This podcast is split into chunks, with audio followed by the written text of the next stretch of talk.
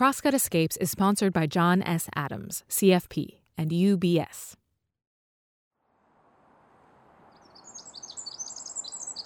The advantage to birds over charismatic megafauna is it's a lot of work to go see those animals. And so it's really rewarding when you do, but it's not very accessible. And it may not be in any way accessible to large swaths of the population.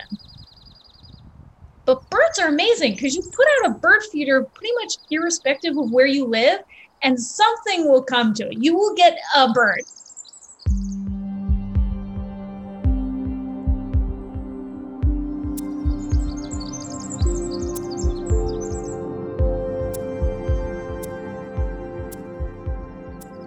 Hello, listeners.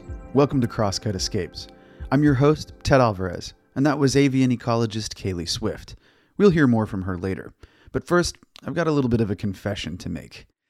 I don't really like birds.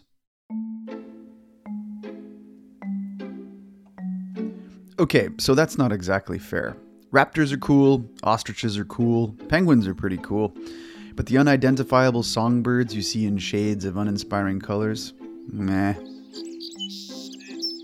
I'm exaggerating, of course. As an adult human person, I understand that every animal has something fascinating about them, and that includes the less distinguished members on the avian spectrum. But perhaps I'm scarred from the few times I've spent in prime charismatic megafauna locales, places where I should see bears or moose or caribou, and end up coming away with little to show for it other than little brown birds. But before I dismiss something entirely, whether that's a book recommendation or an entire class of animals, I think it's better to learn about it. And the past year has been an exceptional time to learn about the birds of the Pacific Northwest. A pandemic that forced us to interact with nature, first in our homes and then in the outdoors, meant we all started watching the birds in our backyards and then on the trail very, very closely birding exploded as a pastime. Bird watching is up in the pandemic. Sales for bird seeds and feeders are up, and so were online data entries for bird spotting. Even without a pandemic, the Pacific Northwest and Washington are great places to be a birder. But don't take it from a bird skeptic like me. I'm Dr. Trina Bayard. I'm Director of Bird Conservation for Audubon, Washington.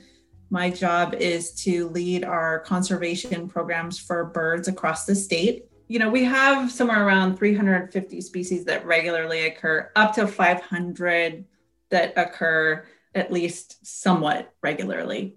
Many people couldn't keep track of that many bird species. I sure can't.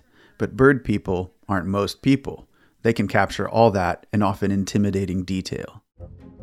You've got the songbirds and the raptors and the grassland birds and the waterfowl, sage thrasher, sage grouse, the western meadowlark, the ferruginous hawk, warblers, woodpeckers, owls, Swainson's thrush and Pacific wren, the marbled murrelet and the spotted owl, snowy plovers, tufted puffins, common murres, rhinoceros auklets. One of my favorite birds, I think, is the pigeon guillemot. And I'm not sure if you've heard of it,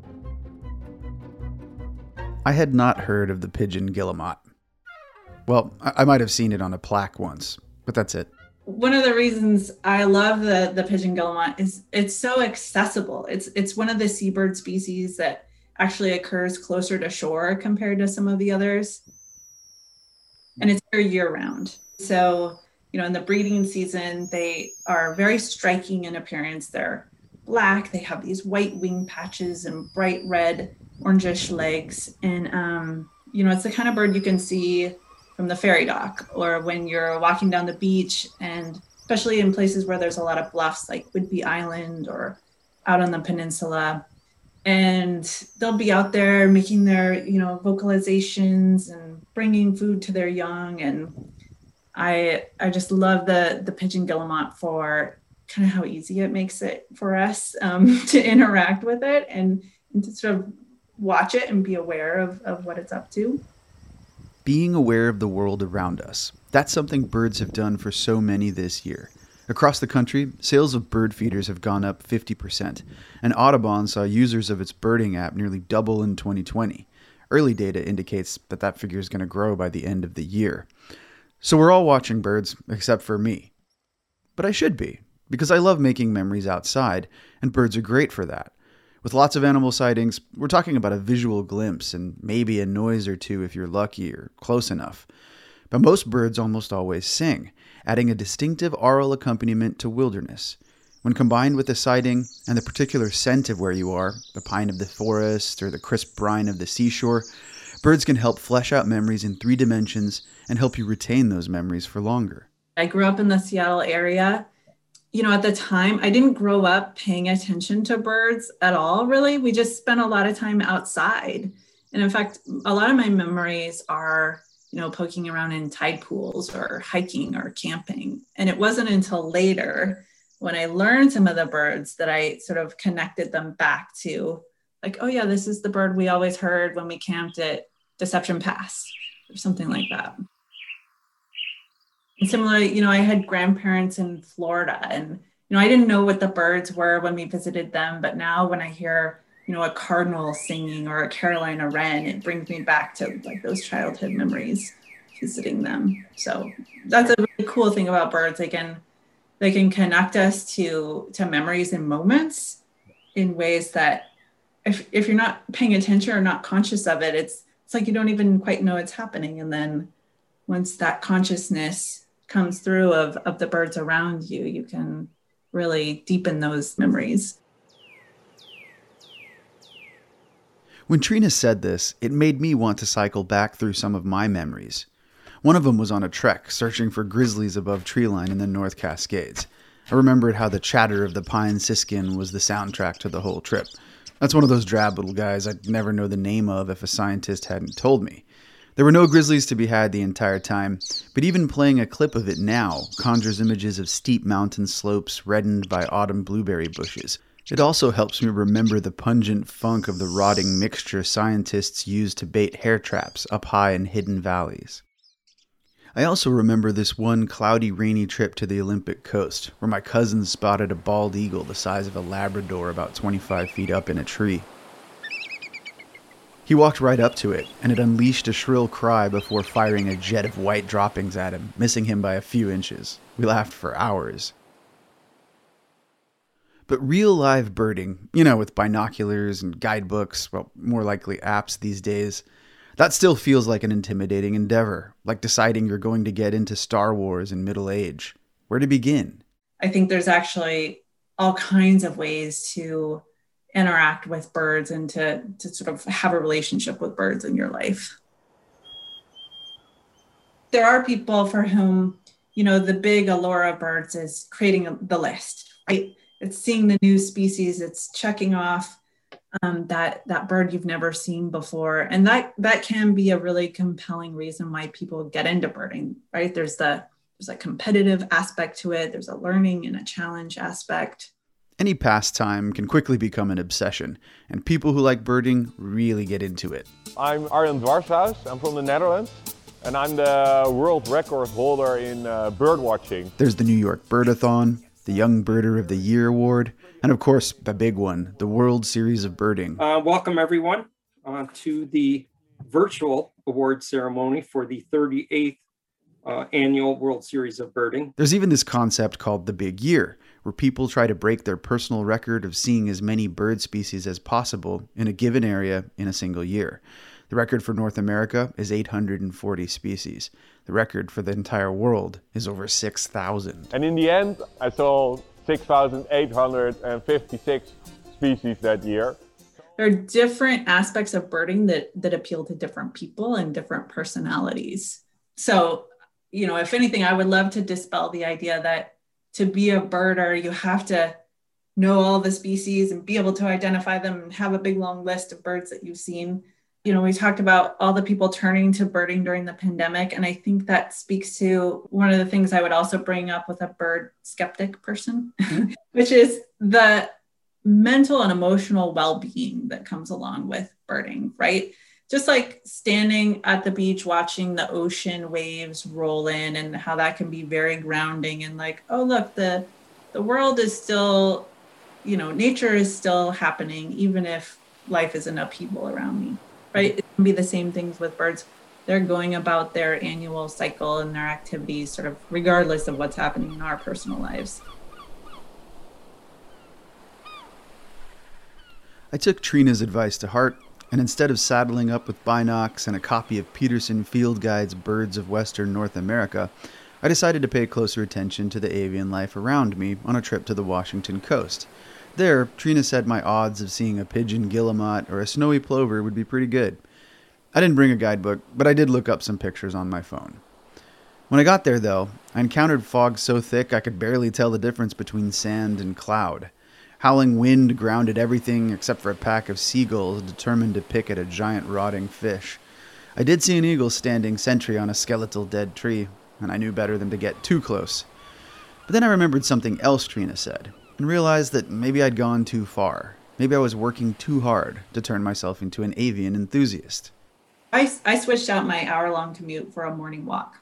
And I have been doing this morning walk every day for, you know, 400 days now. And what I'm finding is that I'm getting to know those more local common birds in a way that I just, even as a birder myself, I had no sort of awareness of or, or fully appreciated before the pandemic. And, and what happens is when you're out in your neighborhood day after day, sort of paying attention to the comings and goings of birds, you know, across different seasons, you start to realize that there there are a lot of birds and different birds coming through, and that the species do change season by season.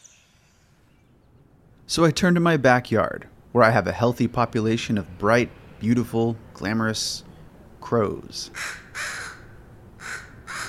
More on them after the break.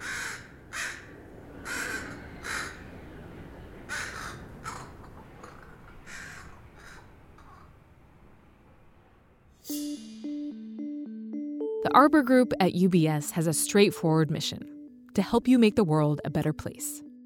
Through personal financial planning and sustainable investment management, the Arbor Group works with each of their clients to pursue that client's specific goals. Learn more by visiting ubs.com slash team slash the Arbor Group.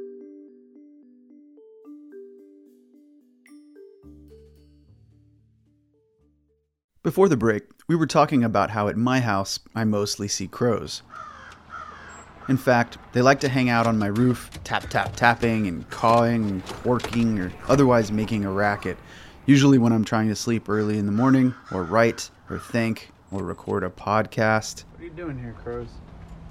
Get out of here. Get out of the garden. But maybe I should be paying more attention to them. Yes, I see them every day, and their singing voices aren't the best. But I've learned that what makes crows special is on the inside, specifically inside their heads. Crows, you see, are kind of the geniuses of the bird world. Crows can solve problems that we as human beings can't start solving until we're eight. I mean, that's pretty amazing. This is Kaeli Swift, who you heard at the top of the episode. She's an avian ecologist currently working on a postdoc at the University of Washington. And if you want to know anything about crows, she's the person to ask. One of Kaeli's big areas of study concerns corvids crows, ravens, jays. You might have heard that crows and ravens are mischievous, playful animals, and you might know that they're extremely intelligent.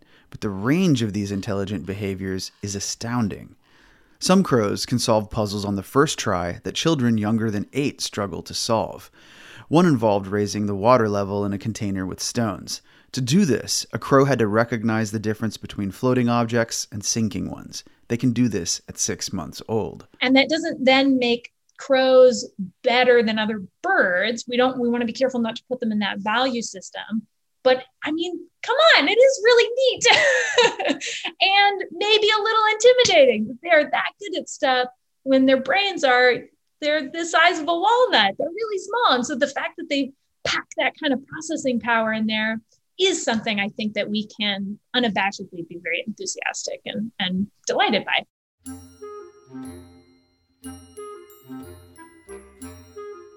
We're realizing that these birds share much more in common in terms of their brains with primates than we had previously understood, which is really amazing given how different in some ways the architecture of the avian brain is and the fact that they diverged you know in evolution 300 million years ago so that we see these incredible connections and, and parallels is really fascinating So, one of my favorite things about crows is that these are animals that play well into adulthood. And the reason they're able to do that is they have so many, particularly here in the Pacific Northwest and places like Seattle and Portland, they have so many resources. And because they live in these social groups, they have space to just kind of mess around during the day, right? A lot of other animals are just like, there's no time for that. there's they're surviving and there's eating and there's not getting eaten, and that's it. And crows, because they they live in these extended social networks, because they're so intelligent, and because they have so many resources, all of those things come together to afford them free time to kind of entertain themselves. And so I saw really fun moments of, of curiosity and play among the crows. And I think that's probably the most common and most sort of whimsical and delightful way that I saw their intelligence really manifest.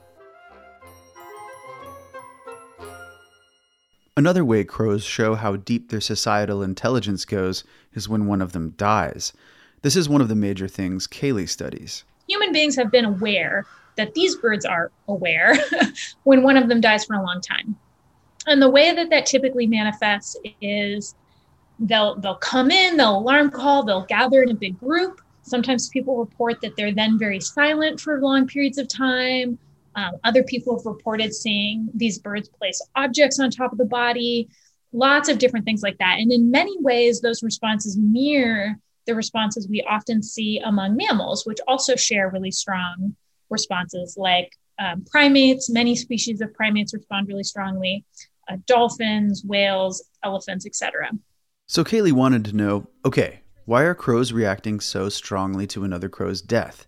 Is it grief or is it something else? She couldn't really ask a crow if it was sad, but one hypothesis she ended up testing in downtown Seattle was the idea that maybe it's a way for them to learn about danger. And I looked at two specific cues the place. So are they like, oh no, a crow died right there. That place is probably pretty shady. We should like be careful when we're there. Uh, and could they learn about new predators? So if they see a person holding a dead crow, even if they didn't see that person interact with the crow, kill it, hurt it, if they simply see them handling it, is that enough to make a connection? Because we knew before my studies that crows can recognize faces and they can do so in a, in a variety of contexts, but we didn't know if this was one of those contexts. And so I did um, studies all over the city of Seattle. We used masked people, and the reason for that is it helped me sort of maintain the face over. It was a very long-term study, and so it helped me maintain the face, even if the the people helping me out to carry out these experiments weren't always available. It didn't matter. I could keep the face the same if I use these masks. And we found that indeed crows did cue in to these dead crows as, as ways to evaluate danger. And so we saw shifts in their behavior in the places where these funerals happened. And we saw them learn and remember the faces of people they had seen handling these dead crows. Of course, groups of people walking around downtown Seattle in creepy, realistic face masks with the limp bodies of dead crows in their hands did generate some extra attention. Because they are so realistic, it really looks like you just cut someone's face off and are wearing it like, you know, Hannibal style. And that's the point, but it's also really creepy. and fortunately the you know, the birds don't have any context for that being a bad thing. So they're not inherently scared by it. We we did controls to validate that. Uh, but people people don't like it very much. So we very quickly uh, I had to have all of my volunteers, whenever they did these studies, wear these big signs around their necks that said, you know, UW Crow Study.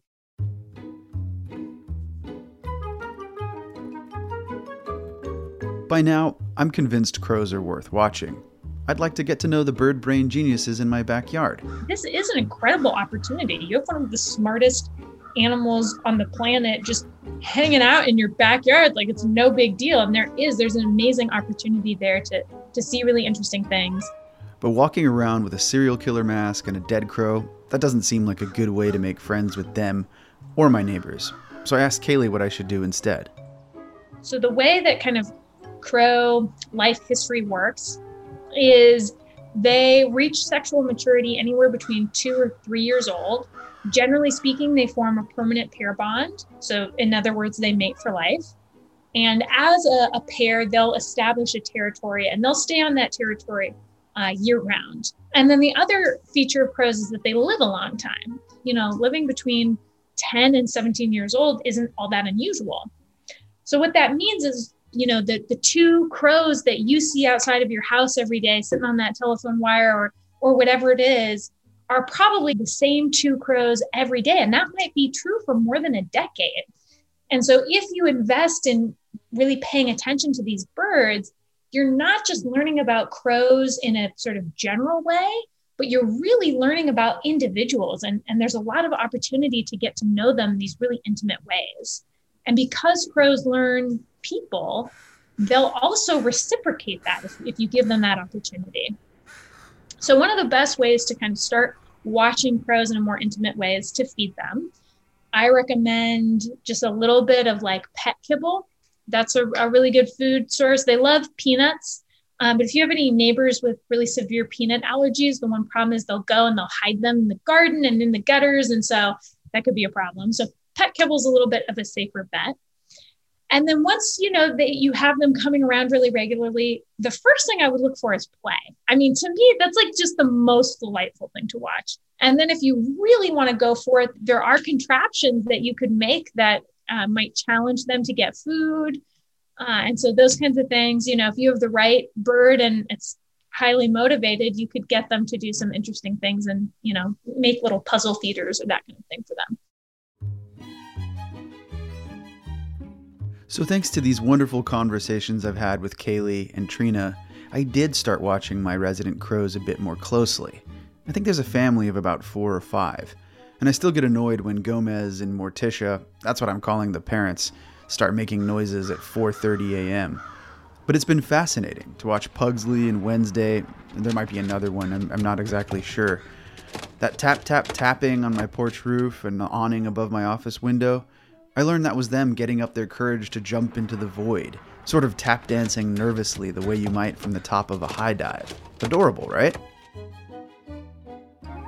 Anytime I'm out in the field this year, I still don't think I'm very likely to bring a field guide or binoculars. Maybe I'll get an app. But I do know that if I pay attention to the feathered friends all around me, listen to their songs, and watch the patterns they trace across the sky or tap into my roof, well, I know that they'll bring me closer to the wild I care so much about. And I think I kind of love them for that.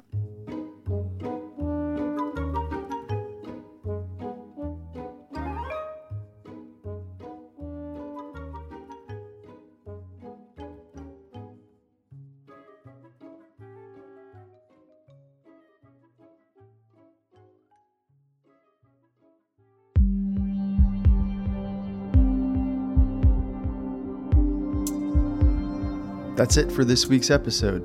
Many thanks to Kaeli Swift and Trina Bayard. This episode was produced by me and Sarah Bernard. Our executive producer is Mark Baumgarten. Our theme music and other sounds are by The Explorist. You can subscribe to Crosscut Escapes on Apple Podcasts, Stitcher, Spotify, or wherever you listen. For more on Crosscut Escapes, go to crosscut.com forward slash escapes. And if you like the show, please review us. It helps other people find us. Crosscut Escapes is a product of Cascade Public Media. I'm Ted Alvarez, and we'll be back with another episode next week.